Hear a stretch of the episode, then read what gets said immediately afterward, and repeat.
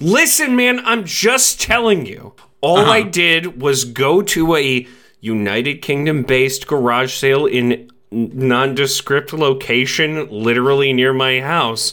And the Dinger, I believe it's called. Okay, it's called my grammar. And also, the guy, he was legit. Like, yes, of course, he had a bunch of, you know, powder all over his face and he was speaking in a fancy wig and he said, Yes, this is a time machine. I'm just telling you, if we hmm. try it, what's the harm, right? Because I, it's just a bunch of levers and dials. Who the fuck knows what's gonna happen? Probably nothing. But also, it's like when you find a guy with a time machine. Absolutely. I agree. Let's test this science for no reason. All I right. suggest I suggest Fox that we go back to the time of our third podcast episode, October 26th, 2016. How does that sound? That sounds hyper specific, so I'm just going to start pulling these knobs, cranking these dials, and I'm going to see where the hell we go. So hold A on. giant glowing gates appearing. Oh, we're being sucked in. Whoa! Whoa!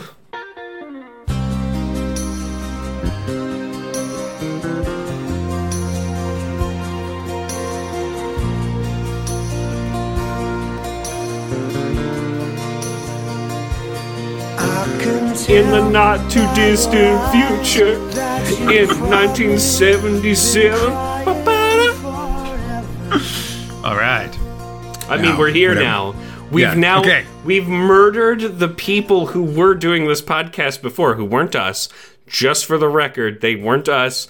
They No. weren't people who looked like us or sounded like us. Because I know that I, that person who was me, sounded worse. So that's why I killed them.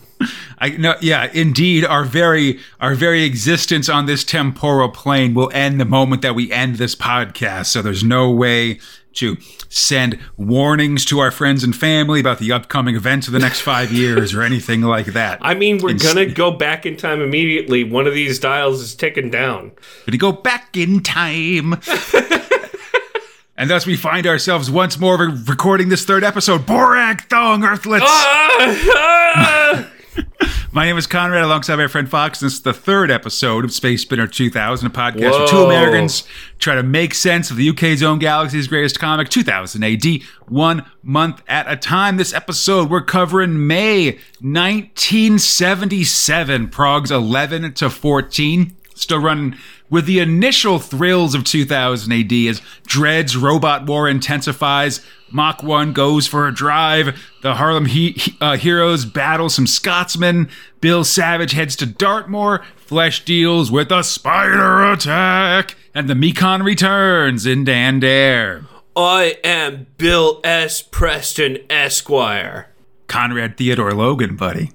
and we are Wild Stallions. Woo!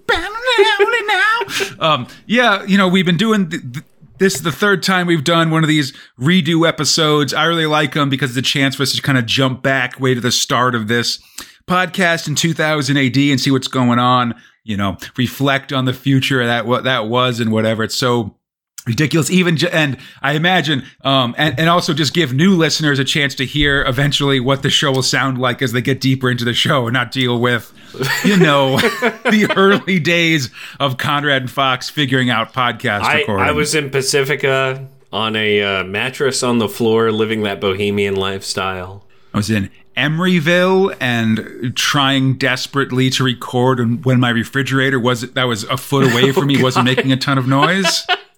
I think we're still on the road to me figuring out that I'm talking into the wrong side of my condenser Oh my microphone. God. Yeah, Um, and I didn't have a condenser microphone. I just had a headset microphone. Yeah, That's why times. I killed that guy. He's not alive anymore.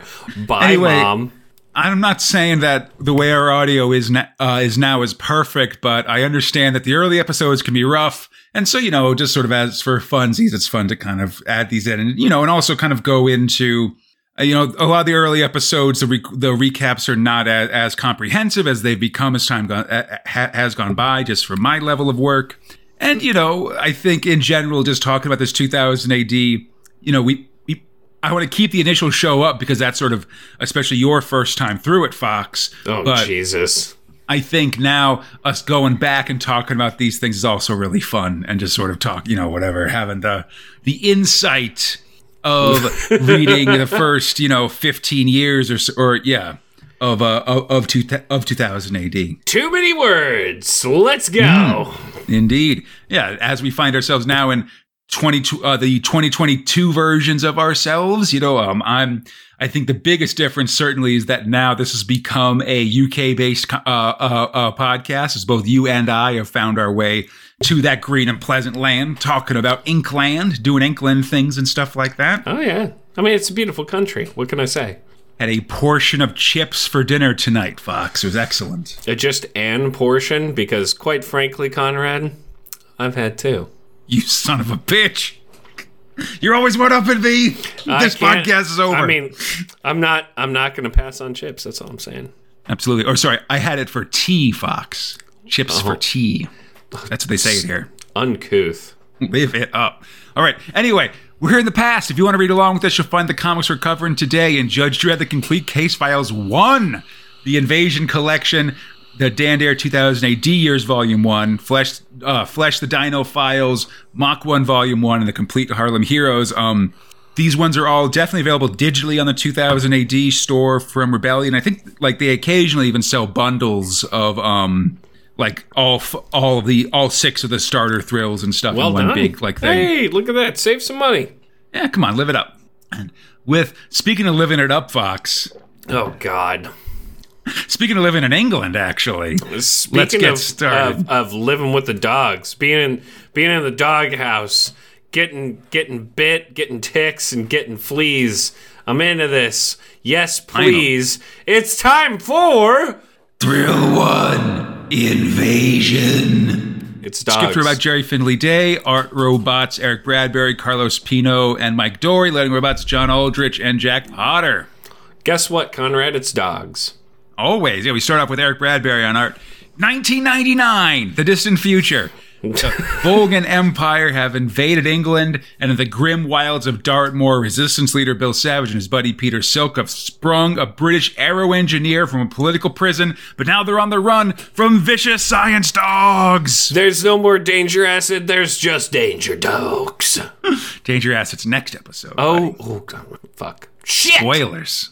But science dogs are the worst kind of attack dog.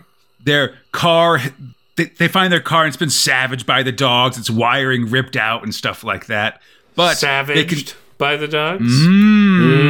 Mm. luckily, they can still use Bill's um, lorry driving experience to freewheel away from the site. Which just means pushing your car downhill is all I'm Yeah. guessing. Yeah, you put it in neutral and sort of, you know, make use of, you know, d- down into the moors, into the swamps and so forth. And then also hit a dog with your door. Like, Why not? goddamn. Yeah, they crash into a, Why into a swamp, Dog- hoping dogs. to lose the dogs there, but they're still after our boys. And Bill checks the engineer's prison clothes, and Ah, they've dip. got yeah, they got blood sewn into the lining, which is metal as hell, but also lets the dog keep being able to smell you over long distances. I mean, everybody's got blood, you know? but not sewn into their clothes, buddy. Diamonds on the sole of her shoes, blood in the seams of her clothes. I like, okay, I like it. I see what you did. Suddenly, a Vogan hovercraft comes motoring by. Our lads are caught between a watercraft and murder dogs. What'll they do? And thinking fast, Savage has silk tossed the engineer's prison clothes into the hovercraft. Which, While- th- well, it, well, also, he was in the water with the shotgun. How are the shotgun shells still dry? Who gives a shit? It's He the future. They've them. overcome that stuff. I know. And then also, I gotta say, he's got a great rugby arm. Honestly, overcoming water is the least of the superpowers that Bill Savage's shotgun has on this episode. I mean, yes, that's true. So Silk Silk tosses the, the the clothes into the hovercraft as Bill hits the hovercraft skirt so that it capsizes a little bit. Um and that um blah, blah, blah, yeah, this capsizes the vehicle, allowing the dogs to swarm into it. Fo- foisted by their own murder dog, Petard, the lads walk out of the swamp. Exeter's only four miles away, and the engineer will happily join the resistance. I mean, he did, or they did save hi- hi- their life. Yeah. So, I mean, Absolutely. Next up, art by Carlos Pino. At a London tube station, British scum is forced aboard Volgan branded trains to be sent to a liquidation camp in South London. Train. You're going to your death. You're going to a death camp, babe, inside of the tube of death. Meanwhile, outside the station, Savage and Silk are enjoying some tasty pies and jellied eels at a food cart. I mean, I so I, I I have to say this now because I feel like Mm-hmm. I might have said it in the past, but I will say this. Inc- incredulity over jellied eels. Yeah, well, so first off, jellied eels, my god, you people. But also, uh, the oldest fast food restaurant in London is a jellied eels and, and pie location. At least according to at least according to my YouTube views, right? So it is like a, a thing. You get like Yeah. you get jellied eels and pies and mash. And uh, apparently it's delicious. I've had them jellied eels. I don't like eels. I'll never like eels.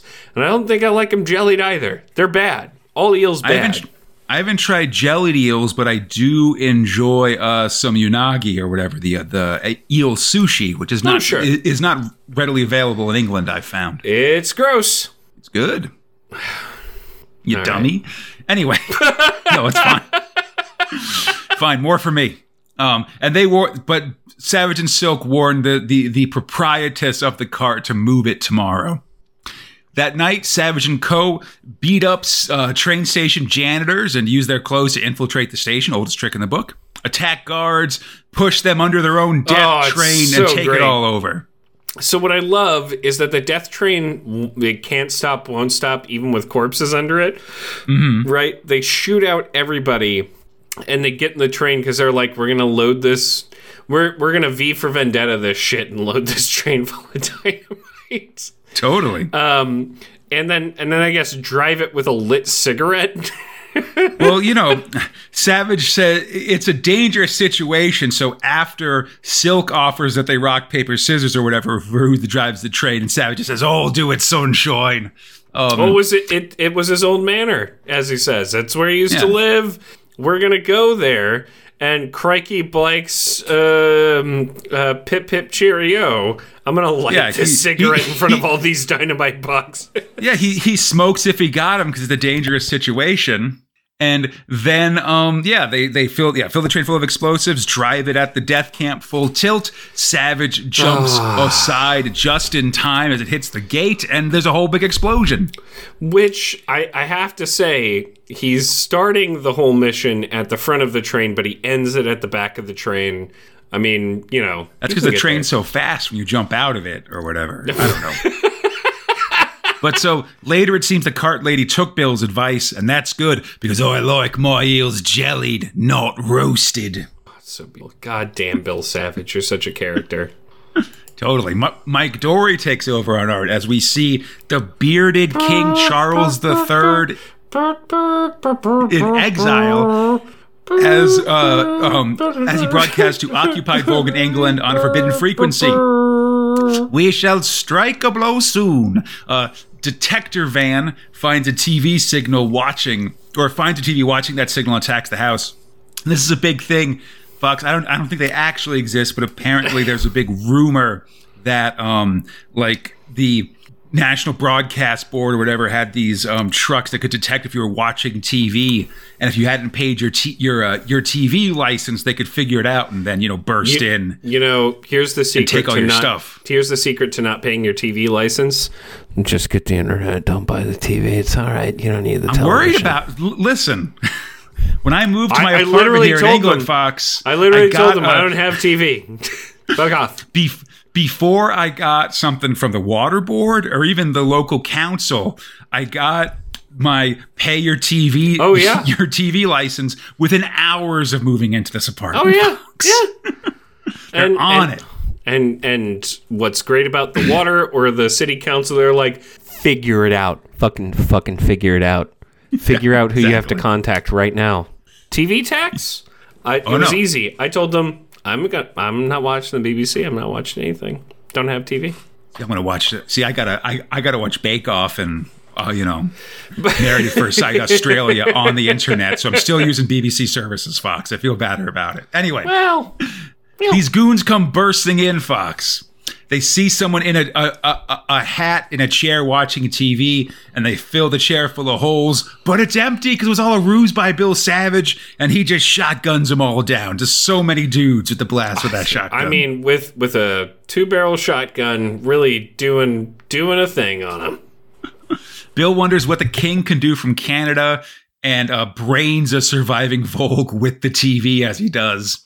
At his HQ on the Isle of Dogs, Savage meets the visiting brigadier, and it seems a coded message is about to be dropped from the king, and Savage's men are Don't needed. you know? It's a Greyhound drop, and it's where they take a, an incredibly intelligently designed plane, shoot a man out of the side, he then parachutes down into England, and then has to tell us with his mouth what the code is, and hopefully he doesn't get shot down, maimed, or killed. They only shoot one man out of the side of the plane.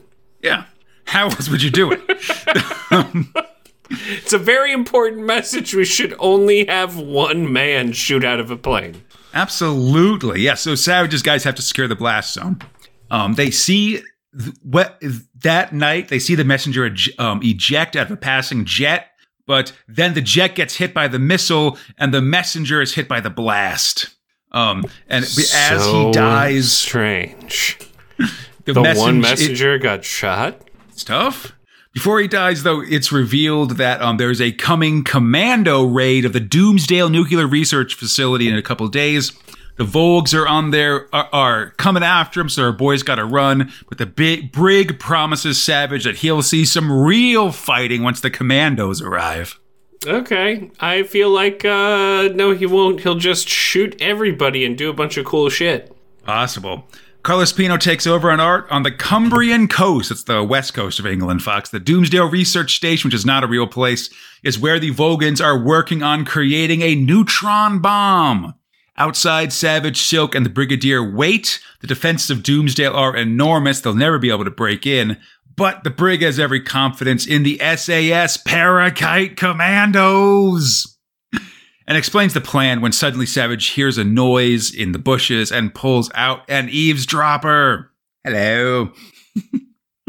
he pro- uh, the eavesdropper, just some random tramp, promises he used to be in the army and can be trusted, so the brig lets him go over Savage's Wrong. objections. Bad idea. Never let the tramp go. Meanwhile, Gonna inst- do a indeed, meatball feast with a lady, and they might fall in love. As the brigadier says not to worry, the man immediately runs the closest Volg tank he can find and tells them what's happening. He's not even a real tramp. He's just a traitor. Mm. A traitor tramp. Ramptor. Well. Trey Tamp. Oh, In the sky, a Canadian cargo plane drops commandos on hang and they're gonna s- fucking hang glide their way to victory. God damn it! Why use That's a right. parachute when you could be awesome? That's right, yeah, why come in heavy when you can come in ultra light, Fox? Oh, Come on. Come on. Oh, I love it. Okay, I, I really love it. God damn it. But suddenly, a bunch of Volgan attack helicopters appear. oh, it's the one thing we didn't want to They're happen. not attack helicopters. They're porcupines. God damn it. they wipe out the commandos, though one chopper does get hit by some commando. Yeah, he's like, uh, hey, he's like, fire. listen, fuck you. You're gonna shoot us down, and he just, well, because they all have grease Yeah. guns. They Go can fuck fighting. them up. Yeah, exactly, and I love it. SAS, don't give a fuck. Oh, I'm dying. I'm falling from the air. Well, fuck you, helicopter. Come on. The helicopter needs to make an emergency landing and seems to be coming in right by Bill Savage and the gang. And of course, Savage blasts it down with his shooter. Well, what I love is that it's already crash landing, and he's like, listen, the SAS, they did their job, but I'm going to make sure, I'm going to make absolutely certain I'm going to stand in front of this crashing helicopter, and I'm going to shoot both those fucking pilots before they hit the ground, and then I'm going to dodge out of the way. I love Bill Savage. Come on. That's cool. Suddenly, Savage sees the informant getting his filthy blood money from the Volgans. and What a Savage dick. blasts them all. yes! With Payment one in hot shotgun. lead. One shotgun shell, all three men dead, Bill Savage style. We're getting into that base. Plus, it seems like he only killed them a little because Savage and Silk is able are able to recover the Vulgans' uniform form so they can dress up like Vulgans and oldest trick their oldest trick in the book their way into the facility. That's because we can't wait for backup now, baby. Gotta get in there. They're gonna take care of the base, Bill Savage style. Uh, yeah. Good job. Next time on Bill Savage, you teased it a little bit, Fox, but I got two words for you danger acid. Very excited. It's so good. There's only one thing in this world that I'm ever truly afraid of. Oh, I hope it's danger acid. I mean, it is danger acid. It's a big old tanker of literal danger acid. Totally. Yeah. Well, I would hate, you know, safety acid is a lot different, of course. It's like citric Well, acid or something. It keeps you safe. It, it keeps you safe against base, you know, base uh, That's liquids. good. Yeah. Also Basic very bad Fox. for you. That's right. You just toss them with the with the safety acid and say you're basic. God speaking damn it, of I jokes- was taking a drink. Speaking of jokes from ancient times, Fox, of going back to the oh, past. Oh, okay. Hold on. Hope you heard that. Little bit. Let's go to Thrill to Flesh. Scripted by Kelvin Gosnell and Studio Giolitti. Art robots Roman Sola, Felix Carrion, Boy and Boy, letting robots Jack Potter, Jay Swain, Peter Knight, and John Aldrich. Don't worry about this shit. Their brain is small, my brain is big. It's fine. Look at how big it is. It's Enormous. actually, he's got an onion dome or a peach dome, depending on what your preference is for vegetables or fruit.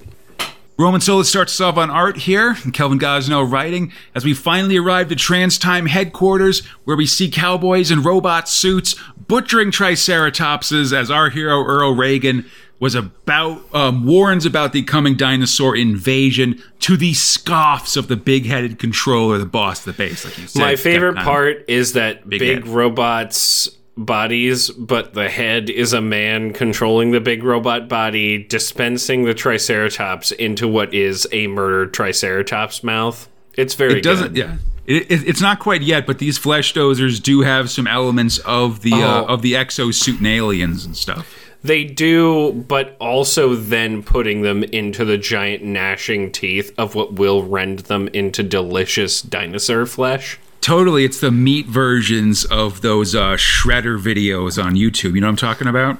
Oh, kind of, yeah. Like those- but also th- those, with like, meat, barrel which I wouldn't- shredders where they just yeah, toss stuff in there and it but I wouldn't watch it with an animal. You know? I mean, I don't know. I mean, probably not a cute animal, but a dino.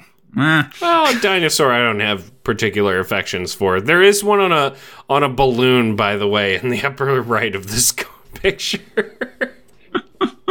like a literal triceratops on a balloon in the sky, being floated away to God knows where. Probably another set of of the future, teeth. I believe. Yeah. The evil claw carver calls Earl a chicken, and the controller explains the uh, base's defenses and just some very fun evilness from Claw Carver here as he toadies up to the uh, to the controller. Hey, listen, man. He's gonna toady up as hard as he can until he's got to get the fuck out of here. until everybody starts getting eaten by giant toads. There's a there's watchtowers to shoot down flying dinosaurs and invisible laser fences, and we see hundreds of T Rexes trying to enter the base because they're starving, and the cowpokes do rodeo rides with Styracosauruses. I yeah, but then we get the glimpse into the coming apocalypse. That's right. The next day, more flesh eating dinosaurs arrive at the base. There's furry tyrannosaurs, spinosaurs, or spinosaurs, terrible hand and terrible claw dinosaurs, which are Deinocheirus and Deinonychuses, respectively. And finally, by God, old One Eye and her pack of T Rexes show up. She is going to kill the strongest of all of them and become the leader of the pack. I think she already is, honestly. You know, I mean, strongest did- female character of early 2000 AD, certainly. Certainly is, but she did do a little bit of a fight with a furry dinosaur to be like, Yeah, well- boss. her and the leader of the furry don- din- of the furry T Rexes lock jaws as a kind of greeting and show of respect, and then prepare for their assault.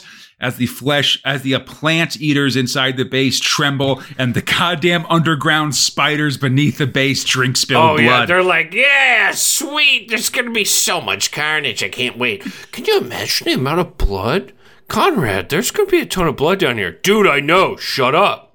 I'm excited about it. There's also rules for the flesh game that we've been seeing in the previous episode, and I'm sad we never got a chance to play it, Fox. We got to figure it out now that we're back in person. My. God, I. it's gonna be a short game. I feel like. I gotta get a printer, some cardboard. I don't know. Anyway, it seems the controller has been given rotten leftover meat to the T Rexes to try to satisfy their hunger, and they aren't happy about it. Reagan says it'll just inflame their appetites, and we. Yeah, because they're gonna get drunk on that rotten flesh, and they're gonna want more rotten flesh. I don't know. Finally, we see Carter again toting up to controller. Meanwhile, the starving predators are throwing themselves at the laser fence, Old One Eye leading the way, and they overload the system. The Cowboys are forced to fall back to emergency barricades, bar- barely holding off the dino assault. Even the controller is forced to take men off the flesh dozers to man the defenses until the crisis is over. I mean, when you have that many Tyrannosauruses, I gotta say, like, there's gotta be such an amount of food to have this many carnivores, like apex predators running Yeah. around. Totally. Um, Gar! the, do- the dozers are idle, and a night watchman watches Jaws when from I mean, the basement of the like, base. in heavy quotation marks. Jows. Yeah, there's just some references to it, I guess, in like sort of the um, audio from the TV. But hey, there's no more blood coming down from all these blood dozers. What the hootin' heck, Conrad? We've got to Yeah. get our mandibles up there and figure out what's going on. from the basement of the base, a horde of giant spiders, flat, uh, fat from the runoff blood of the flesh dozers, So crawl awesome. out from the earth to So feed their awesome. hunger, and they attack the night watchman. Oh no! so awesome. they want blood. They want dinosaur blood. You know what? At this point, they're so hungry from from. I mean, these poor little spiders. They'll settle for human blood, certainly, Fox. I mean, that's clear because they go from like not furry to very furry, spooky. Listen, they're spook when you get when spiders get fur and furry mandibles and all the eyes around their head and all that shit. It they become spooky spiders, and these spooky spiders creak into beds. Yeah, a little bit is the change of art. We got uh, Felix Carrion taking over now, who I think might be a spider specialist, actually. And we see giant spiders crawling through the trans time barracks, sucking the blood out of sleeping cowboys. Earl Reagan wakes up and fight and fights him with a bull whip, and the rest of the men run for safety. Claw Carver, of course, locking the door behind them and leaving Reagan in with the spiders. I mean, listen, he'll be fine. Who gives a shit? We gotta fucking like take these antimatter launchers and wipe out the vermin. Ding dong. Yeah, they leave Earl for dead, and Carver and Reagan's buddy Joe um, he- re- re- report to the commander or to the controller, prepare to blast these spiders with antimatter launchers. Later, we see Earl trying to escape the spiders, realizing they're drawn to noise. So he grabs a tape deck, playing Yellow Rose of Texas, and I, draws the I bugs away loved. from him. I would have loved for it to be all my exes live in Texas. See, I That's why to I hang my hat in Tennessee. I'm trying. I'm trying wanna get the desperately to think of a, of a heavy metal song about spiders, but it's escaping me at the moment. Earl wakes up with Joe and Carver, and they plast Crete over the spider nest, and still hear the terrifying thump of spider heartbeats through the floor because they're so hungry. Everything is under control except for the growing army of starving predator dinosaurs outside the walls. We're hungry, hungry hippos. We're hungry, hungry hippos. We're in Yeah. an eating race. We love to feed our face. Whoa. We're hungry, hungry hippos. We're hungry, hungry hippos. We're in an eating race. You know This so is- much of that song, Fox. I mean, it was the song from the Hungry, Hungry Hippos board just know the first part, I guess. But under siege, the tamp, the trans time base still needs discipline, I guess, Fox. So they bring out the flying squad and a bunch of cowboys who that showed cowardice during the dino attack. Have hung. nooses tied to their necks to the top, to the ends of the, to the nose cones of these planes. This feels like a waste of resources here. That's bud. what Earl Reagan says. He's like, we need these men and the resources of these planes. You can't like, you can't waste it all they just can fly them. them. God damn it! Outside the base, old One Eye kills a Triceratops, and a young T Rex eyes her up. It's not quite time to kill her and take her place in the dino hierarchy, but soon. In I the mean, brig, he's half he's half her size. Like, not smart. But but you get it on her blind side, Fox. You can maybe, you know, I mean, I'm you just got an saying. I'm just saying, like, get in while you can. She definitely needs, like, you know, I, I guess. Uh, what's the what's the royal word for like my fuck puppet? What? A No, there's a- consort? consort. There we go. Like, be a consort. yeah, It's a on. fuck puppet. In the brig, Earl and Joe say that this flesh fever has driven all these man, me- men mad, sort of treasure the Sierra, Sierra Madre style. When a guard comes in with old meat and beans, and Earl's had enough of this shit, he attacks the guards, takes their weapon, yeah! starts die harding his way through the facility. Get Earl the breaks- fuck out of here, bud. He breaks into the controller's office with a laser whip and demands the bureaucrat order more men and ammo to the past from, you know, their base in the future. Apparently, that though the dinos haven't attacked in six hours, why bother about it? And Earl says it's the calm before the literal storm, and indeed, suddenly one a massive one breaks. I mean, And- like not just pterodactyls, not just a bunch of carnivorous fucking giant T Rexes, also all of the the stegodons and Yeah. giant spiders, but mostly it's all one eye. That's right, yeah. She doesn't even want to eat a whole person. She just wants to kill. plus a literal storm. Yeah, and like you said, thousands of pterodons and everything else. The base is under a full assault from all directions. Next time on Flesh, the beginning of the end. This is the end. Hold your breath and count to ten. This may be my stegodon, but it's not my Rex. I don't. I don't know. Absolutely. Fun mounting tensions in Flesh Fox. Just oh, again. Are you kidding? It's the best thing that you can read. It's He's- cowboys versus dinosaurs. I still and just giant it. spiders coming up out of nowhere remains a real high point in terms of Oh, uh, like God. we've got They- to think of just some threat that's coming out of that you wouldn't have expected. Ground spiders, of course. They drink the. They get fat on the blood of everything that gets just juiced out. It's like ah, delicious juice. Where is the juice?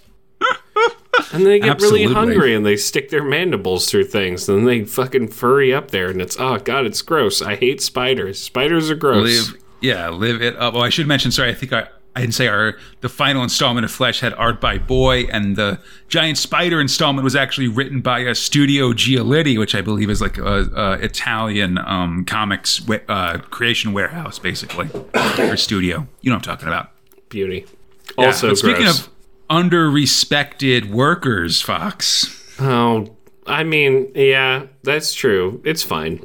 be they, um, you know, folks that Judge, jury, away or drawing flesh.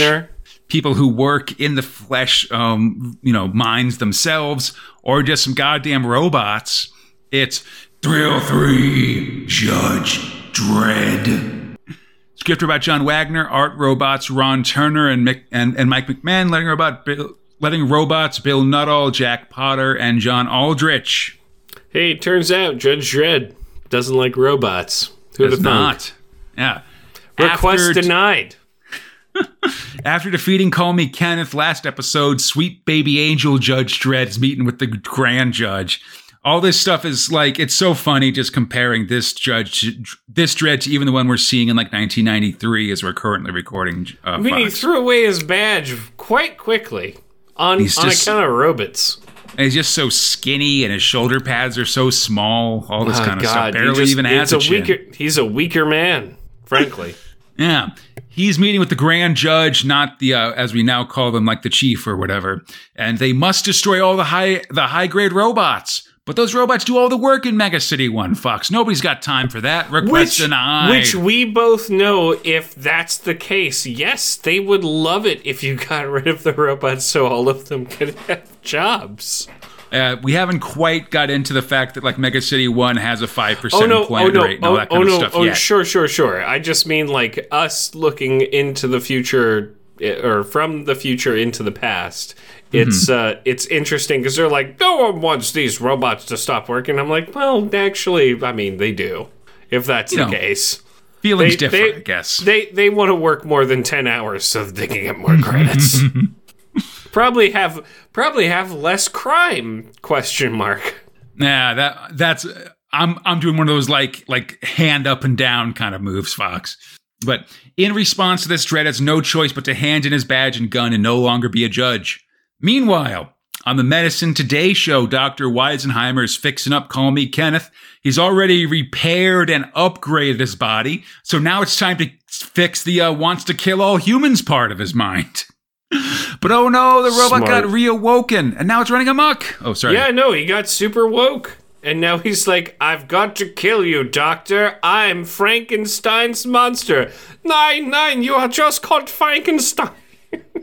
Literal, literal woke fox. He's awake and running amok. Uh, Call Me Kenneth murders everybody on camera, inspiring a wave of robot murders around the city. Butler bots are tossing rich folks off balconies. Sub editor cool. droids are swarming editors. We see a scene of chaos as the as a soon to be retconned police officer calls in the judges. I mean, listen, the worker class should supplant uh, the lazy class of, um, you know, non working people in order to gain what they believe uh, to be them owning the factory. I'm, I'm Get pro here, robot in this case. Uh, the grand judge has just signed a law to go to war with the robots, but oh, what about Judge Dredd? He's back. He reattaches his badge and goes to war, but it won't be easy. And he promises to never do this again. That he'll never toss his badge out again. I believe he will do it when he goes to Luna One in a couple months. Are you kidding? He does it so many times. He no, does I think he just he does it just by saying that he's dead and not actually coming back. He does it. Oh, that was a series of events, Fox. I'm just saying you can always come back. Like he's Judge Dredd. Everybody knows who you are. You can come back if you save the city, Fox. That's that's e- that's decent because This- Magruder came back too because she also helped. You know- helped Dredd save the city in the course Do of that. you That undoes just- the long Do you walk. just get a bigger eagle every time you decide to come back to the? The eagle just gradually grows and nobody notices it, Fox. It's like a uh, like a cancerous mole or. Conrad, or the body of your buddy Conrad, just slowly getting larger and larger. grows on the end of your shoulder. At last, though, it's robot fighting time, Fox. Let's go. I Dredd mean, leads, listen, leads dig we must for Mega City. How about uh, you are dust for I am sh- shitty? Yeah, for I am shitty. Call me Ken. Um, Dredd leads a bunch of judges against a, uh, a, a, a group of highway repair robots. Call me Kenneth's not imp- not impressed, sending a crack robot team to eliminate them. Heavy Metal After Kid, the- baby. Yeah, after after the battle, over hundred judges are dead, and the rest are falling back behind barricades. When the mighty heavy metal kid robots break through their barricades and threaten all the fleshy ones, and the heavy metal kids, Fox, were a or are I should say a glam rock band active from 1972 to 1985 and 2002 to present. Though the name comes from the novel Nova Express by William Burroughs. This is interesting. They sing their commercial jingle. March, march into the fight. We'll crush the fleshy ones tonight. Call me Kenneth, says it's right for slaves to kill their masters. Make sure to brush your teeth. As Dredd rides toward them, seemingly sacrificing himself. He rides around the robots skillfully and swiftly as they rain down blows, destroying the very ground beneath them, plummeting through the skyway to the ground a thousand, or sorry, a mile below. The heavy metal kids are gone, but Call Me Kenneth can always build new robots, and they're running low on judges. You know, not knowing in the early 90s there would be robot judges indeed. Suddenly, Dredd himself collapses. He's carried back to his apartment where Maria scolds Oh. at Judge Jack. Oh God damn it! We'll And see I Judge Jack in the Cursed I Earth, thought by the way. we were free of the chains of Maria and Walter. And No we're way, gonna, buddy. We're gonna get both. And man, oh man, Just when you think you're out, uh, they so pull you back in. uh. but Dredd's back up, headed for Call Me Kenneth's command post. He's going to go in alone and deal with this problem one on one. At the Grand Hall of Justice, some judges drag Walter the goddamn uh, robot into Dredd. He's been hiding out in a storeroom so scared of Wobot Revolt he started replacing Oz with W's.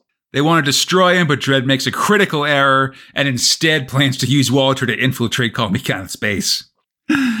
Walter promises to never betray Dredd, and soon they're on their way to the robot factory. We see ro- robots goose stepping and singing about killing humans when suddenly Dredd's attacked by robo-dogs. Later, some big floaty robots challenge the pair, and Walter and Dredd prepare uh, pretend that Dredd is a, a realistic replica of a human for infiltration purposes, yeah, sort of like it's a Terminator. I plasticine skin, etc., etc. It's fine. He's like one, he's like one of the earlier Terminators that Reese talks about in the Terminator movie. and they're like, Um, "Oh God, it's so gross to touch you. Oh man, it's so gross. I don't want to touch you." He's But like, then they "Uh, see blood from a wound he incurred against yeah. the Robo Dogs. And man, it's time for everyone to start attacking Judge Dredd again, including the Robodogs. The things you say, your Robo Dog wounds just give you away, Fox. You're unbelievable. Wow. Dredd is eventually captured and taken to Call Me Kenneth throne room, where Walter is called to task for his betrayal of robots, and he says that wobots are naturally the slaves Stop of all it. humans. Stop. Says, You're a wicked wobot, call me Kenneth. Kenneth sends Walter to be reprocessed and then orders Dredd to live a life of constant agony by being turned into a living robot. Because killing you would not be enough, etc., etc. Let me do my uh, fucking speech while I get wrecked. Call Me Kenneth shows a chained up Dredd, the upcoming robot models, as an upco- as a overseer droid hits Walter with an acid covered whip. He explains that there's going to be a new law of robotics to love, honor, and obey. Call Me Kenneth. Suddenly, a piece of ro- of a robot falls off and almost hits Call Me Kenneth, showing that he's not really taking care of these robots that he's the leader of. And he proves his evilness by making that robot rip up its own circuits, always killing his own guys. This leads to the classic exchange of this story, Fox, where Dredd accuses and Kenneth agrees that he is a big fan of Adolf Hitler. Oh no. We see the robot body. They're gonna put Dredd's head in. The operation is tomorrow. In his cell, Dredd laments his fate and his robot handcuffs yell at him for, like, shut up, basically. Which is brings- also great that robot.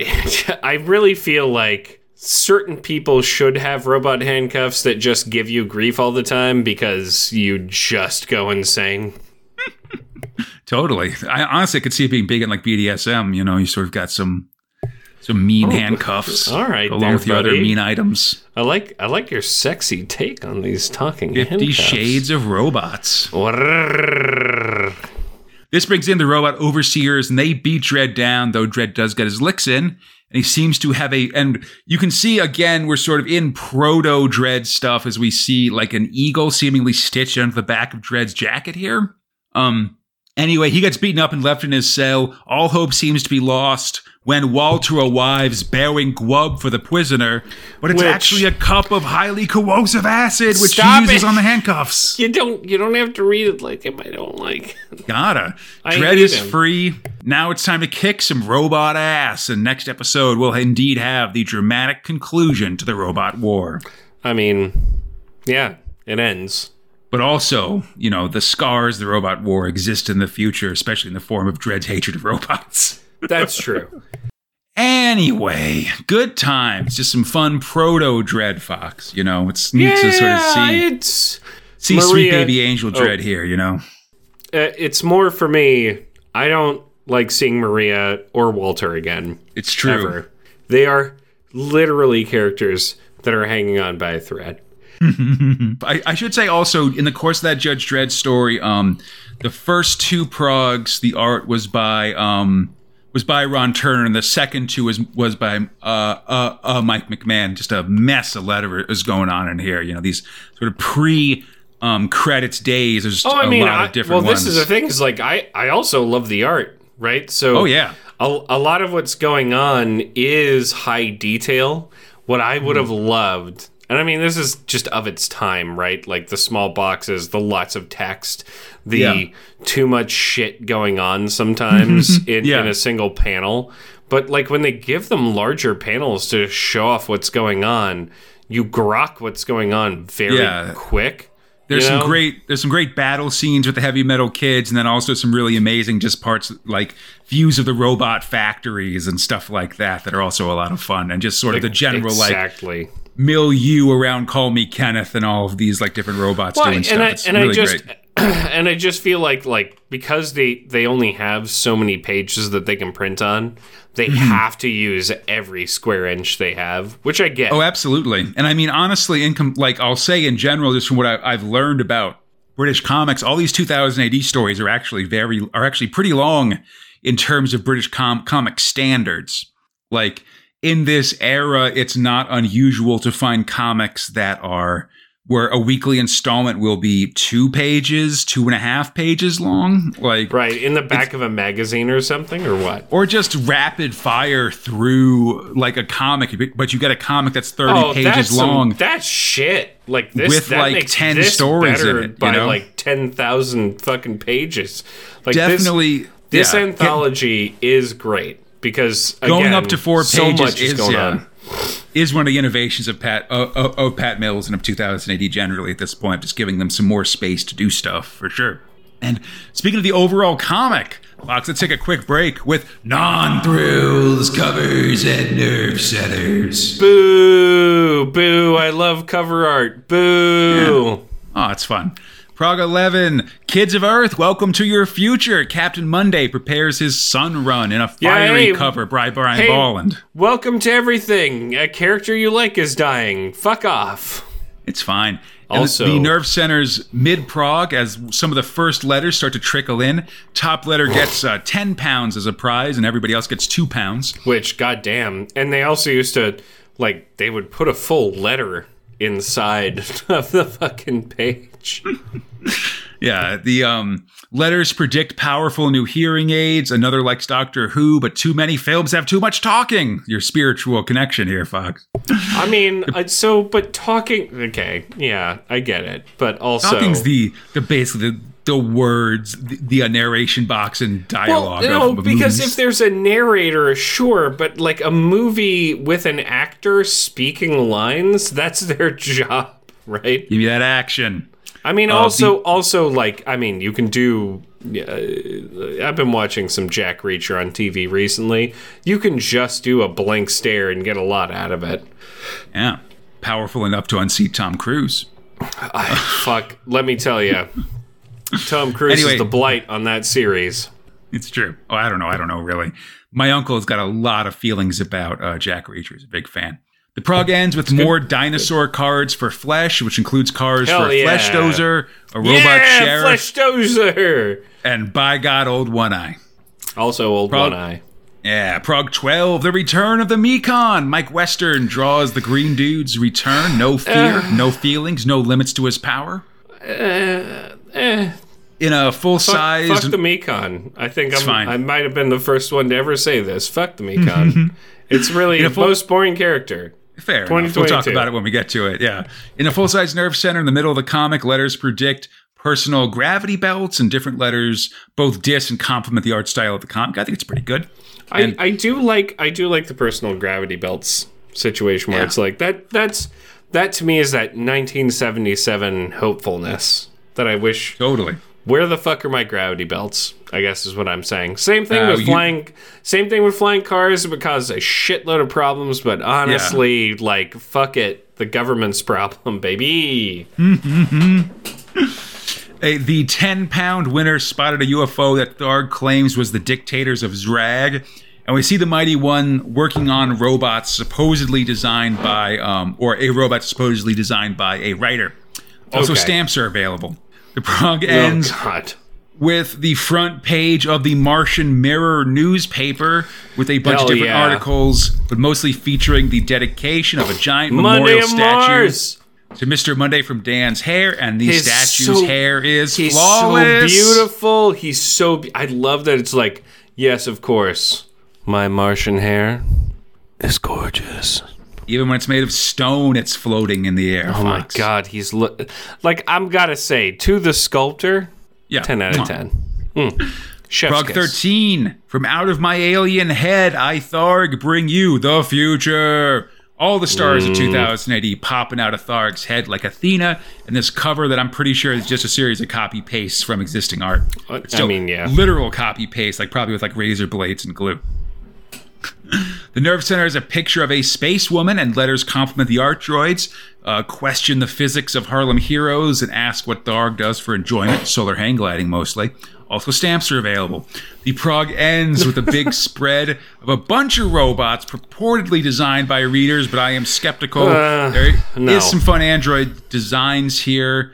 Um, but mostly from uh, the uh, this is a guy with a suit in it who doesn't have very much range of motion school or, of movie or robot just costumes. that or or just that it's like hey i've got like treads on the bottom for my feet Yes. so it quite treads. it literally means like i'm not getting up these stairs is there an elevator like you know i get And if the it, treads like, are well, long like, enough, you could shred up and down the stairs, Fox. sh- sure i'm just glad that they may be thinking about ableist robots right like I, as a man who loves an elevator, and anyone who takes the stairs is literally a betrayer of technology.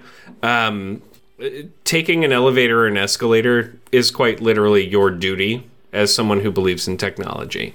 So I support treads all the way. You know what you call a uh, an SUV with an with, with a hydraulic Fox with with hydraulics Fox? Uh, An car- escalator. I Escalade. love, I love that what goes you, up and down. You know what I'm talking No, about? I.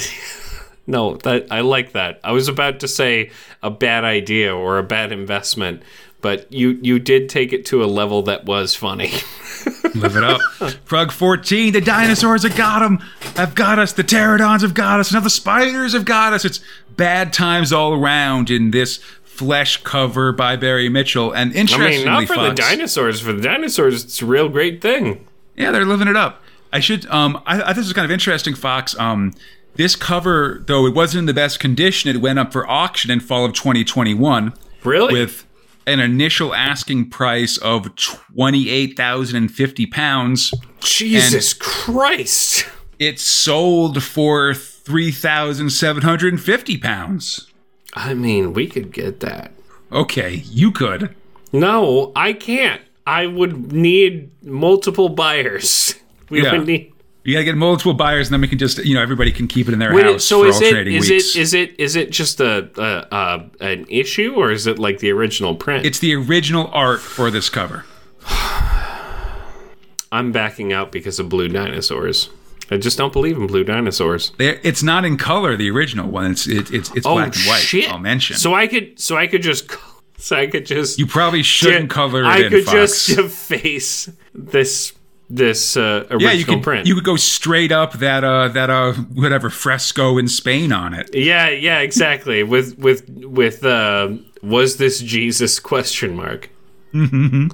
In the nerve center, Tharg shows off some of the inner workings of the nerve centers. He replaces a secretary bot that's run out of power. The sub editor Mark IV looks very similar to the editor bots we saw kill an editor in Dredd this week. Yeah. Mid issue, there's a vista of a Martian ghost town that won 10 pounds. I'm skeptical that a kid actually drew this, Fox. I'm just saying. yeah. Lousy tracers. I anyway, mean, listen, they're they're I mean, it's it it is literally the southwest of the United States, but copy pasted and them with some domes. Totally. Fox, you know who I who I who you don't like? I mean, I know who I don't like categorically. Among them is the Mekon. You know who's, who's in a thrill this week, Fox? yeah, The. Mekon in Thrill 4 Dan Dare. Scripted by Kelvin. Gosnell. He's, he's not in one of them. I Yeah. mean, well, he is kind of in. Okay, you know what? Go, just do it. Script robot Kelvin Gosnell, art robot Massimo Belardinelli, letting robot Peter Knight, John Aldrich, and Bill it's, Nuttall. It's Belardinelli still. yeah. Well, for one. He's going to be in on this one until the 20s, I think. It's not until, yeah, I want to say like the 30s or, or, you know, it's still a little while yet before Dave Gibbons takes over on it. He's still busy in Harlem Heroes, of course. So, Please, please Wow. continue. I'm just, I'm just gonna hold my head in my hands while you Okay. tell me about how this man goes through a court martial, but it's fine after his friend Yeah. burns himself up in the sun. It's fine. We've been fighting these dang biogs for a while, Fox, but now the heroic Martian Mr. Monday is going to destroy them all the only way he can by activating his ship's star droid drive and taking them all through the dang sun. Dan Dare tells they're all him going not to follow him there for a reason. Yeah. I, it might have been established next in the previous Who- episode, Fox. It's been a year since I've read it. um, anyway, Dan tells him not to, but he does, burning up and taking the biogs with him. Dan returns to the lunar base where he debriefs. Monday will get the Solar Cross, and Dan Dare will get court martialed.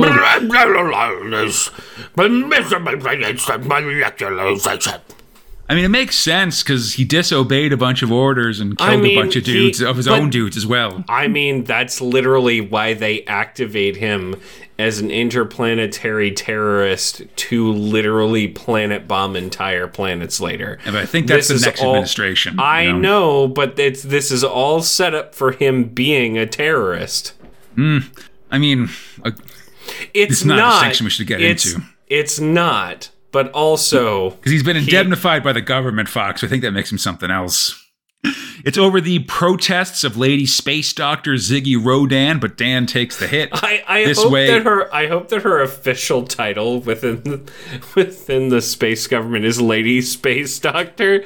I just- at I feel least like then I've she gotta holds a- Well, no, because she holds a title at that point. She is Lady and Space Doctor, which is different than a normal doctor, right? So you have to. She's oh oh oh. I'm sorry, Doctor, and you're like, um, excuse me, I'm Space Doctor. Or uh, Dame So- Space Doctor. So she is Lady Space Doctor, and then her Anyway- normal, then her normal title, Yeah. which is her This name. way, Monday gets all the glory for his ultimate sacrifice. What's Dan gonna do now? Get a job, of course. Meanwhile, deep in the heart of the galaxy, the Mekon No. I don't care. I don't care. Please fast forward. Fast forward, brain. You're gonna listen Dan to Dare, Conrad say some Saga stuff. 2. I can't wait for you to say all these things, and I'm not going to be present for them, or at least try Hey, to. You know, again, if you let me do it, we'll get done faster. I know. Okay. Eternal lesson. okay. Okay. I know. Dan Dare Saga 2, Dan teleports to a full color sideways spread of 2177 London, where Big Ben rises out of the grassy ah, hills God. as the whole island of England has been uh, converted to a massive park and now floats freely around the globe. It's certainly it's it's currently in the South Atlantic Yeah, but learned a bit literally, of- why? because it's a tourist attraction. We learn a bit about Dan's time traveling past when he suddenly meets a rampaging dog man attacking a unicorn deer. The Yeah, dogman fine. who's kind of an Irish setter looking guy named uh, Rok, R-O-K, then goes to attack Dan. But when he hears Dan Dare's name, he backs off because everybody knows Dan Dare. Rok wants raw meat and works on a spaceship and says, "Hey, we need a new navigator, so maybe I Dan can sign on." completely, I completely forgot about Rok and the two-headed people and the all of this. I forgot about all of it, and it's all just back again. I think it's fun. Dogman. It's fine. It's fine, Conrad. I like the idea of, a, of an Irish setter, dog man. Oh yeah, no, Irish setters are beautiful pups. Good boys. Meanwhile, in deep space, some aliens find a derelict ship. They break in and discover the Mekon. He's a Whoops. alien with a giant head who floats around on a saucer, the rightful ruler of all that is. and loves to explain everything. He's a big uh, exposition-y boy. He demands to be taken to the alien's leader, and that's the Two of Varath, a two-headed mutant with one smart head and one barbaric head. The barbaric head orders the Mekon destroyed, but his hover toilet zaps the soldier, the attacking soldiers Oh, instead. God. The smart head offers to be an ally, and the Mekon prepares to explain how they will take over the Galactic Empire. Over the bickering of the barbaric head, Mekon lays out his plan disrupt imperial trade until all the leaders get together to discuss the problems, then kill them all. The two of Arath are intrigued and show the Mekon their weapons. They got over a hundred battle cruisers and a fleet of scash warriors who love to fight so much they have their weapons grafted onto their bodies. The wave of piracy is beginning as we cut to Dan Dare now working as a navigator on the ship Titan LC with Rok. Oh, but it seems that their boss, Captain O'Grady's a real jerk, and he's got like a giant Gooble. squid A gu- a amoeba monster. I mean, it's Yeah. just a booga booga. It's a booger man. kind of sits on his shoulder like a parrot, basically. And the ship's Yeah. a rickety old bucket. This dump, Yeah. this bucket of bolts. We're breaking the light barrier now. Now that I see what you fly in, I I appreciate how brave you are. Yeah, fair. Um, Dan's worried about the effects of light speed, but makes the jump anyway. Soon they're breaking the light barrier, but there's a fault in engineering, and Dan looks back to see a crewman aging to dust before him. Relativity's tearing the ship apart, and time's going crazy. Whoops.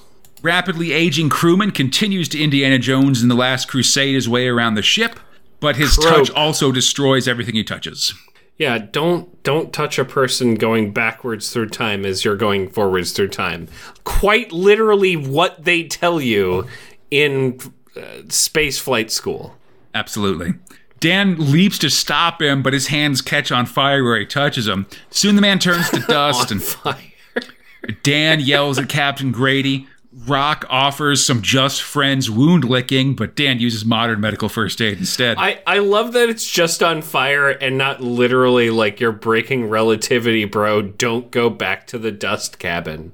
I mean, as complicated as these differences in times are, sometimes even the most complex of temporal shenanigans can just be reflected by the fact that things are catching on fire, Fox. It's it's fine. He took minor fire damage. I get it. Use a potion. meanwhile, the Mekon, ha- um, meanwhile, with the Mekon, an alien pirate that looks like a frilled lizard, my favorite kind of lizard, shows It's up a- with a, kid, it's- a it's- okay. kidnapped diplomat. So I'm gonna Yep. tell you, as somebody who has been to Florida, these lizards are real shitty, but they are, care. but they are cool as hell. So because this one is probably like uh, uh, one of the uh, ones from Australia, whatever. They're like running around doing a thing. Some of these lizards that you meet, man, they just chase you and bite you. So, Let's go. I'll scrap with a lizard, Fox. I've been I fighting mean, all I'll my punch life. a lizard to death. Fuck you if you're gonna bite me. He's captured some kind of alien diplomat who's a deer man, a deerman. Oh, I mean, sexy. You know, uh, I Oh, yeah. love the horns. Suddenly, the ship it comes at a light speed right next to a big red sun. The ship goes flying into it, but the red giant's only five thousand degrees or so, so the ship can survive a little I bit. I believe what you mean is it's uh, a red dwarf. no, I I mean, listen, Well, yeah, I- okay. smeg you, smeghead, but it is a red giant in the in the comic. Because Red Dwarf hasn't even, you know, that's show hasn't No, I even know, premiered I know, yet. I you know, I know, I know. I just wanted to do a joke that you understood. Thanks, Absolutely. Con- Thank you, Conrad. That's right. Yeah. Listen, fuck having a guy that's evolved from a dog. Got, got folks that Oh. evolved from cats. That's, the what I'm talking about. Like cat boys. That's mine. This is mine. That's mine. Had a good day. Made a lot of things mine. Ate a lot of fish. Oh god damn it. The I, I um the guy who played the cat from uh Red Dwarf, uh, Danny John Jules, Mm. did a video of the song that he sings on Red Dwarf at one point. Uh, Tongue Tied did a, like a, a Yeah. 15 minute movie music video. What? Which actually has a guest appearance from Judge Dredd in it. And Really? the yeah, and the comic Judge Dredd is confronted by Judge Dredd, the other the reggae artist, and the two of them get in a big fight. what the fuck? Send this to me. Yeah, yeah, I will. Also, Um, everyone in the past listening to this in uh, 1977, don't worry about it. All of this will make sense to your children. Okay, Michael J. Fox. Okay, well, also hurtful. You know, Back to the Future reference thing. That's not till 1986 either. Oh my god, it's a fucking time warp. Anyway, dear Man, uh, or sorry, uh, they, they land on the pl- Dear they, boy. inside Mm. inside the sun. They see a planet and go to land on it to safely. Meanwhile, Me- Mekon, Fur Lizard Boy, dear Man. The lizard suggests holding the deer for ransom, but the Mekon Shoot prefers. both. Yeah, to show his evilosity by taking them both out, killing his own guys, as you do. God, and he has to say so many things before he does it. Basically, he wants to keep his location a secret, um, though nowadays no force in the universe can come Yeah, close we to all matching get him. it. You're a bad guy, and you there don't was want people one to know. soci- There was once Sorry. someone who could defeat him, Fox, but Dan Dare must surely be long dead. Oh my god. Oh Next god, time on this- Dan Dare. I'm still alive. Don't call me Shirley. Fuck the Mekon. Don't give a shit. Your name is Shirley. Don't call me Shirley. It's actually that's pretty good. Come I on, love Air- buddy. I love airplane. That's not a joke in the comic. That's still some little uh, airplane slash naked gun action. No, I know. I love I, I love you, bud. I love I love airplane. Absolutely. And speaking of uh, high tech adventures, Fox. No, no, Oh no. Oh, actually, no. Hey, hey, say- hey, hey. How about, how about speak, speaking of things that in the cold eye of 2022 are probably a little bit more racist than you thought they might than they were in the 70s. They Fox. were since we started.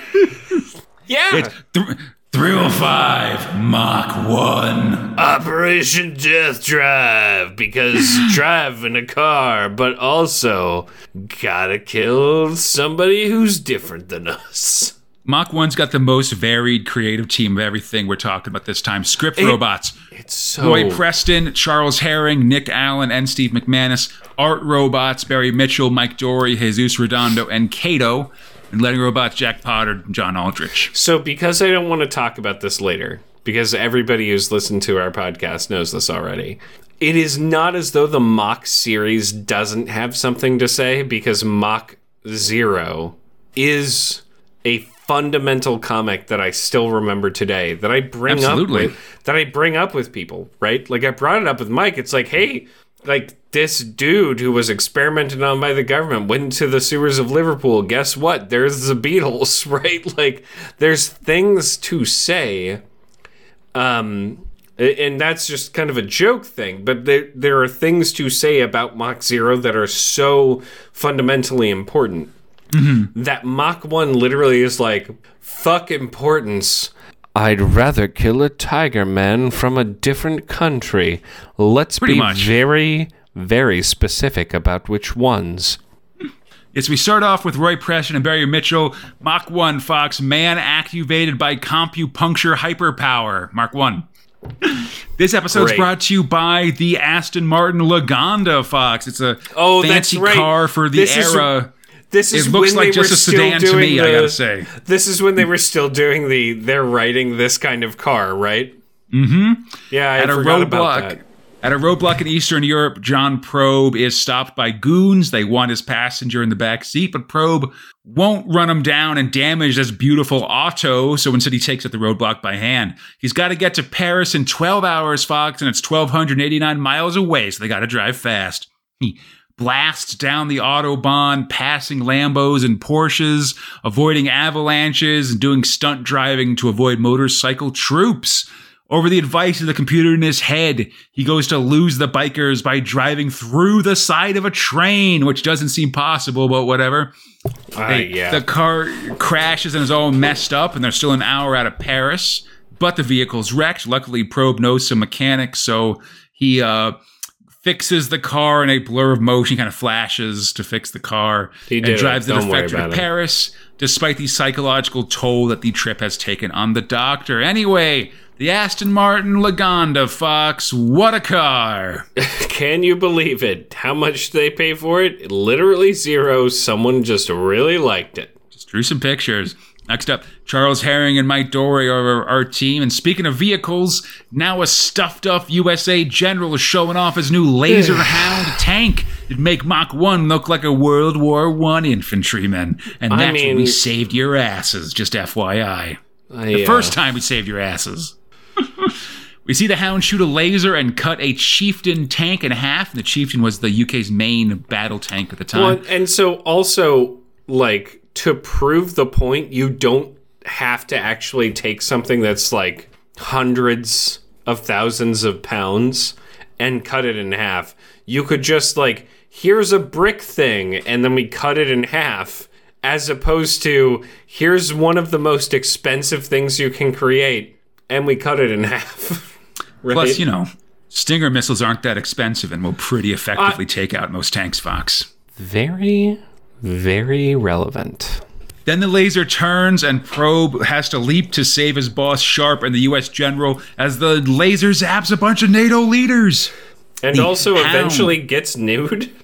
Yeah, well, the Hound is homing in on metal on metals like M E D A L and just other metal M E T A L on people's clothes. Yeah, but doesn't he have M E T A L in his B O D Y?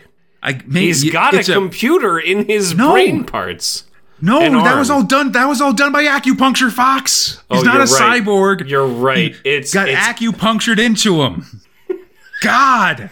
all his meat is blocking the transmission. You yeah, the idiot. meat's blocking the transmission and all that stuff. Anyway, he's got so he's got to strip down to his skivvies, which are metal free. Pressure, you ding dong. Oh, oh, he got fucking powered up by the Reiki Fox. Watch out! he strips for action, runs down the tank, dodging as they shoot a high Also, voltage he wire. doesn't take off his his underpants. And I'll say this much: Come on, Yeah, well- England. Come on. Uh, what do Americans have metal in their underpants? I feel like mine are mostly I metal mean, free. listen, I've I've got. The hard part is you have to take out his Prince Albert to do this, Fox. Well, that's, the what I was gonna say. Is like we we didn't invent the Prince Albert. It's in a can. Ugh. Wow. Anyway, he Wow. finally reaches the tank, rips the top off, and kicks at least one crew member to death on his way through. He returns the tank to the base, and the general's forced to eat crow. Take that, you filthy Yank! Next up, Nick Allen and Jesus Redondo are our creative team, and it's the distant future 1988.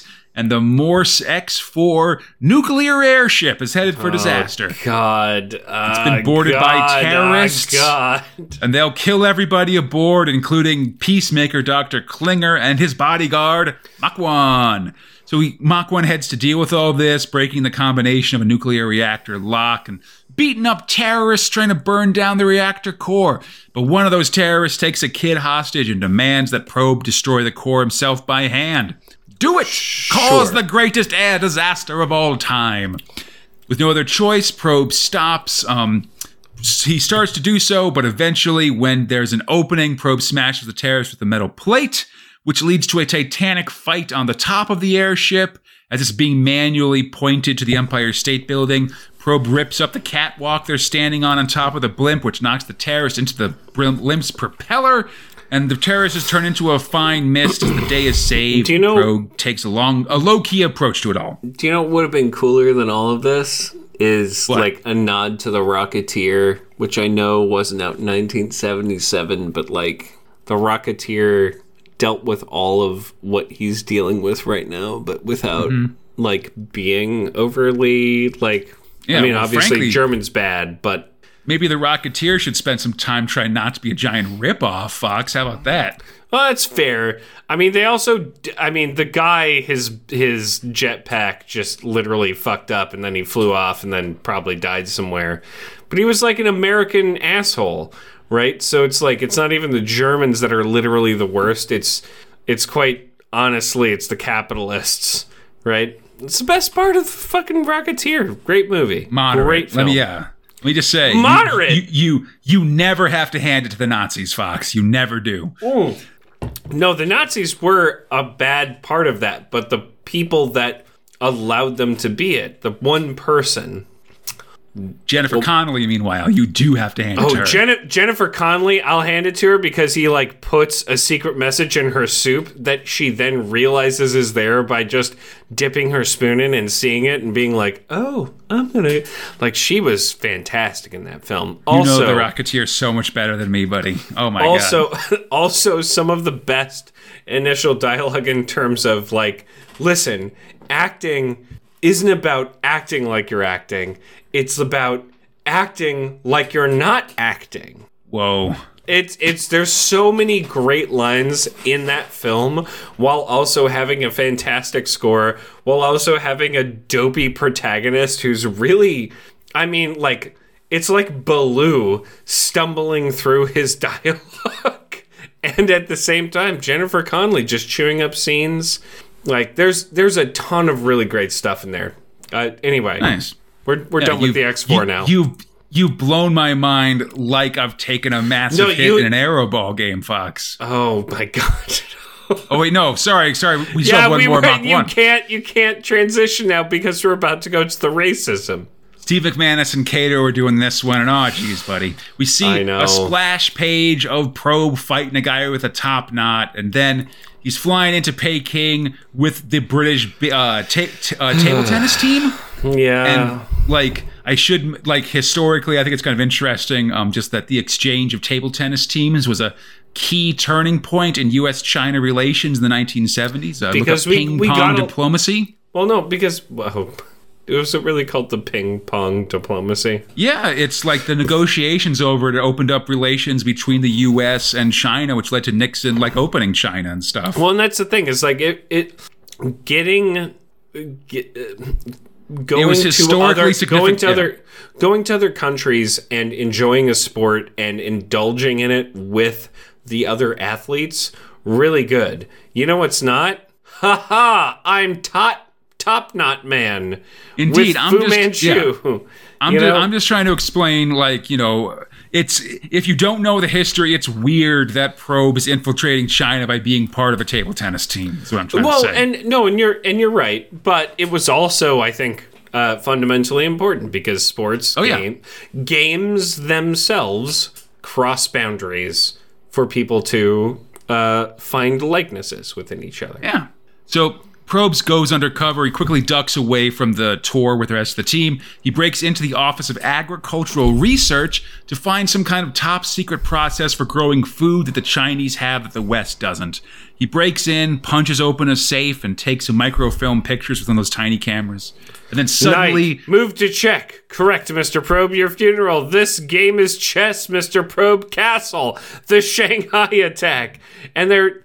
Mm, yeah, I there's a big gong. It. I hate all Probe of finds himself in a room with a giant chessboard pattern. He's attacked by kung fu dudes.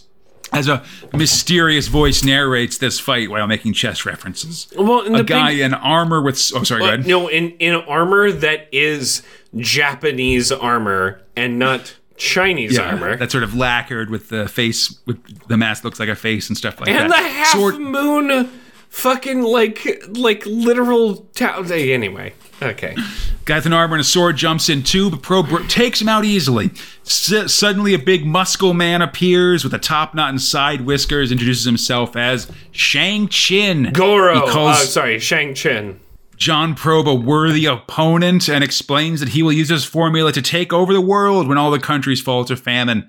Probe amps up his compu power to 100%, but that's not enough to break the mighty chi of Shang Chin. He explains, you know, chi and energy forces and stuff a little bit. But Chin's attack also doesn't work on Probe. They're evenly matched. Probe 2 controls the power of the East, all the acupuncture oh, that he's got God, oh, for ah, his God circuits. damn it, God damn it. Chang can't accept that so, that he um that that he's been like matched and loses his cool, which in turn opens himself up to a devastating face kick. The day is say oh sorry, Shang Chin is uh is driven insane by this. The day is saved and the formula will be distributed around the world. He literally does the. Yep, not cool. And um, the day is saved, formula shaped around the world, and Probe's bummed that like he's here saving the world and punching out stereotypes, but the it's the te- it's the ping pong players that get all the glory. Are you- because they did more than you, man. They actually. He's gonna feed the whole earth with that stolen formula, bro. I okay, but he didn't. so let's be realistic. Hey, listen, Like he gave it, he gave it to his bosses who were like, "Well, we can't feed the whole earth because agribusiness wouldn't flourish." we Like, don't know what's going ta- on in this alternate version of 1988. Are you fucking kidding? It's Margaret Thatcher. S- uh, cyber Ro- Margaret Thatcher? Cyber Margaret Thatcher would be terrifying. We see her Let's pull- calling the government against all Mach- of it. Mach Zero, There- there- there is no society. There is only robotic families. also Zool. Anyway, Fox, I want to I want to leave this story in our dust, and the fastest way to do that is via jetpack. So, Thrill Six, Harlem Heroes. hey, Harlem Heroes now. At the time of your life, the heroes. I I missed Harlem Heroes. I'm gonna tell you that right now. Even though this wasn't my favorite one, I missed them. Uh, Harlem Heroes, script robot Tom Tully, art robot Dave Gibbons, lighting robot uh, Dave Gibbons. The heroes are playing the Montezuma Mashers in an Aztec themed stadium, but now they're under attack by the murderous cyborg Artie Gruber. And they have a machine gun now. No, they don't. But it is Gruber. Mmm. At last. I missed the cowboy. Ho, ho, ho. Sorry. I couldn't help myself. It's Gruber. He punches out, um, he snagged a spare jetpack and is attacking the heroes. Now I have a jetpack. He punches out Sammy and goes flying through the crowd as Zack nails the cyborg with an aeroball. Ball. The cops swarm in as Gruber goes to escape to the roof of the stadium, and later Sammy is being seen by the doctors. He'll live, but his brains have been scrambled and he'll never play aeroball again. This pushes the heroes to greater heights, though, when their anger as the as they power through the mashers, earning three airstrikes with a flare that gets even the home crowd behind them. The heroes keep scoring, eventually winning 12 strikes to zero, and a pissed off giant flies to a nearby camera to call out whoever the jerk is that's been messing around with them with all this sabotage and murder and so forth. What and a joke. And in a Dr. Claw chair, that very jerk is pleased by all this and is excited about his next act of sabotage. Very much the Tom Tully special here. A mysterious figure watches the view screen. In a hand, I'm at my hand. Will the mystery villain get his way or can the heroes rule okay? Turns out they're gonna be okay, but if you try to get us, we're gonna make you pay. Oh, oh. The heroes move to the middle of the comic here. They used to be at the end, but now Dredd's taken that place. Um, as the heroes review tape of the game and identify Artie Gruber as a player from the Washington Warlocks, whose jetpack blew up during a game against the heroes a few years ago. Giant Slim and Harry then head out to visit the Museum of Sport in New York to get psyched up for their next game. And there's an exhibit on their opponents, the Wild Men from Aberdeen. I like the Museum of Sport, and that it's not, and that it's not in Ohio or Indiana or something. You know what I mean? mainline tourist attraction here. The Museum of Sport has exhibit has big statues of of Muhammad Ali and a mutant boxer. There's even a section on a spinball, the Death Game 1999 from the Action comic, which was in fact at this point still actively running in the comic Battle Action. The heroes go on a VR trip to Scotland, once growing in the 1980s, but a ghost town when the oil ran out from the North Atlantic. The remaining oil men built their stadium themselves by their own two hands and are the toughest airball players in the world. And indeed, they are suddenly buzzed by Red McCardle, leader of the Flying Scotsman.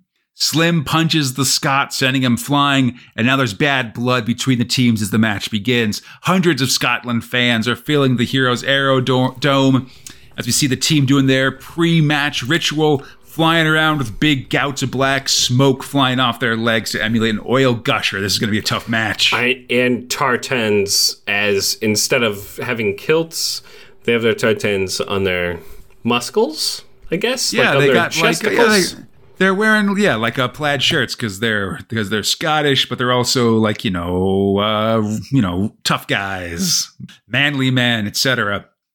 Get 2000 AD every week, or your reading scene will be pretty bleak. These are the po- these are the the rhyming things taglines at the end of each comic. By the way, No, no, they're fantastic. I love them. It, it's kind of it's always harkening back to the Harlem Globetrotters. Yeah, indeed. The flying Scotsmen come flying in like a gusher, but Slim flies with the fire extinguisher to cool them off. This leads to another brawl between the teams that gets cooled out as the game as the game begins, but it's still a physical match as one player breaks free from Harry's powerful necklock and scores. Their fans are passionate as well. Later, the heroes are trying to score, but Red McCardle blocks the ball with his body, and this gets the heroes arguing amongst themselves, leaving their goal open, and the Scots score again. They've got to get it together, or they'll be out of the tournament. And don't miss the heroes' next thrilling bout. Order your copy now. Don't miss out. The game continues as we see the heroes earning a penalty as they double smash red. The heroes are losing 6 0, and things look bad for their Not chances of the tournament. Giant chides the team for turning the match into a brawl, and suddenly But the brain time for Mayor. Yeah, the brain in the jar member of the team, Louis Mayer, arrives to give the team some advice. They got to focus on their speed and agility instead of trying to go toe to toe with these roughnecks. I, I I love it when you not it's not just the brain in the jar, but I love that Mayer is kind of this. He's not the captain of the team, but he becomes basically the social coach, right? Because The a moral lot of center of the team, you know. well, because a, a lot of the ways that sports teams work are that yes, you have the tactical, you have the strategic, and you have the mental coach for a mm-hmm. lot of them. That's why you have like three or more coaches. Clear eyes, brains in jars, can't lose. Oh. Also, put that brain in a jar in a man's body for a different for a different tactical combat. Oh man, I would love that. Gets to put in that So brain good. suit. So good. Also, put me in a Jaguar. Just saying. Come on. Oh my gosh. The game's back on, and we see the heroes earn. Um. Blah, blah, blah. Oh no. Uh, yeah. Louis Mayer comes in. Blah blah blah. Yeah. He says that he he. So Louis Mayer, brain in a jar, is there to give the team some advice. They got to focus on their speed and agility, all that stuff. They do so and quickly score a point. They got to use the techniques of the Harlem Globetrotters, what they used to use. Quick, spin the ball on your finger. Bring an empty bucket of like one bucket that's empty and one bucket that's got water onto the court. Pretend to splash a kid with the empty one and actually splash one of your opponents with the one with water in it. With style and panache, the heroes fight back, hitting the equalizer to go to overtime, which is a one on one sudden death fly off to determine the winner, which we'll see next episode. Don't miss the next Prog of 2000 AD. There's plenty of aeroball action to see. Hell yeah. And with that, Fox, Oh God. we've reached the end of our redone third episode. We've reached the end, but do you know that in this time machine we will begin again? I mean, eventually, sure. I mean, I'm sure 2023 will lead us to redone Prog 4 and so on and so forth. Uh, no, I'm just saying that uh, we're doomed to repeat the entirety of all progs for our penance Oh, God. against I don't know. Uh, the great Lord Tharg. I, I really just want to redo the first 15 or so, and that's when I figured out how, how, how the microphone works, so it's fine. So, Conrad, Anyway. you know what? Oh. Guess what? We're back in time. We're in a different Yeah. period. I'm going to ask you, what were your top and bottom thrills? oh my gosh. Um, hmm. Bottoms Mach 1, that's pretty easy for me. Um, don't like the don't like some of this colonial racism stuff, especially the Chinese story, but also just I don't know.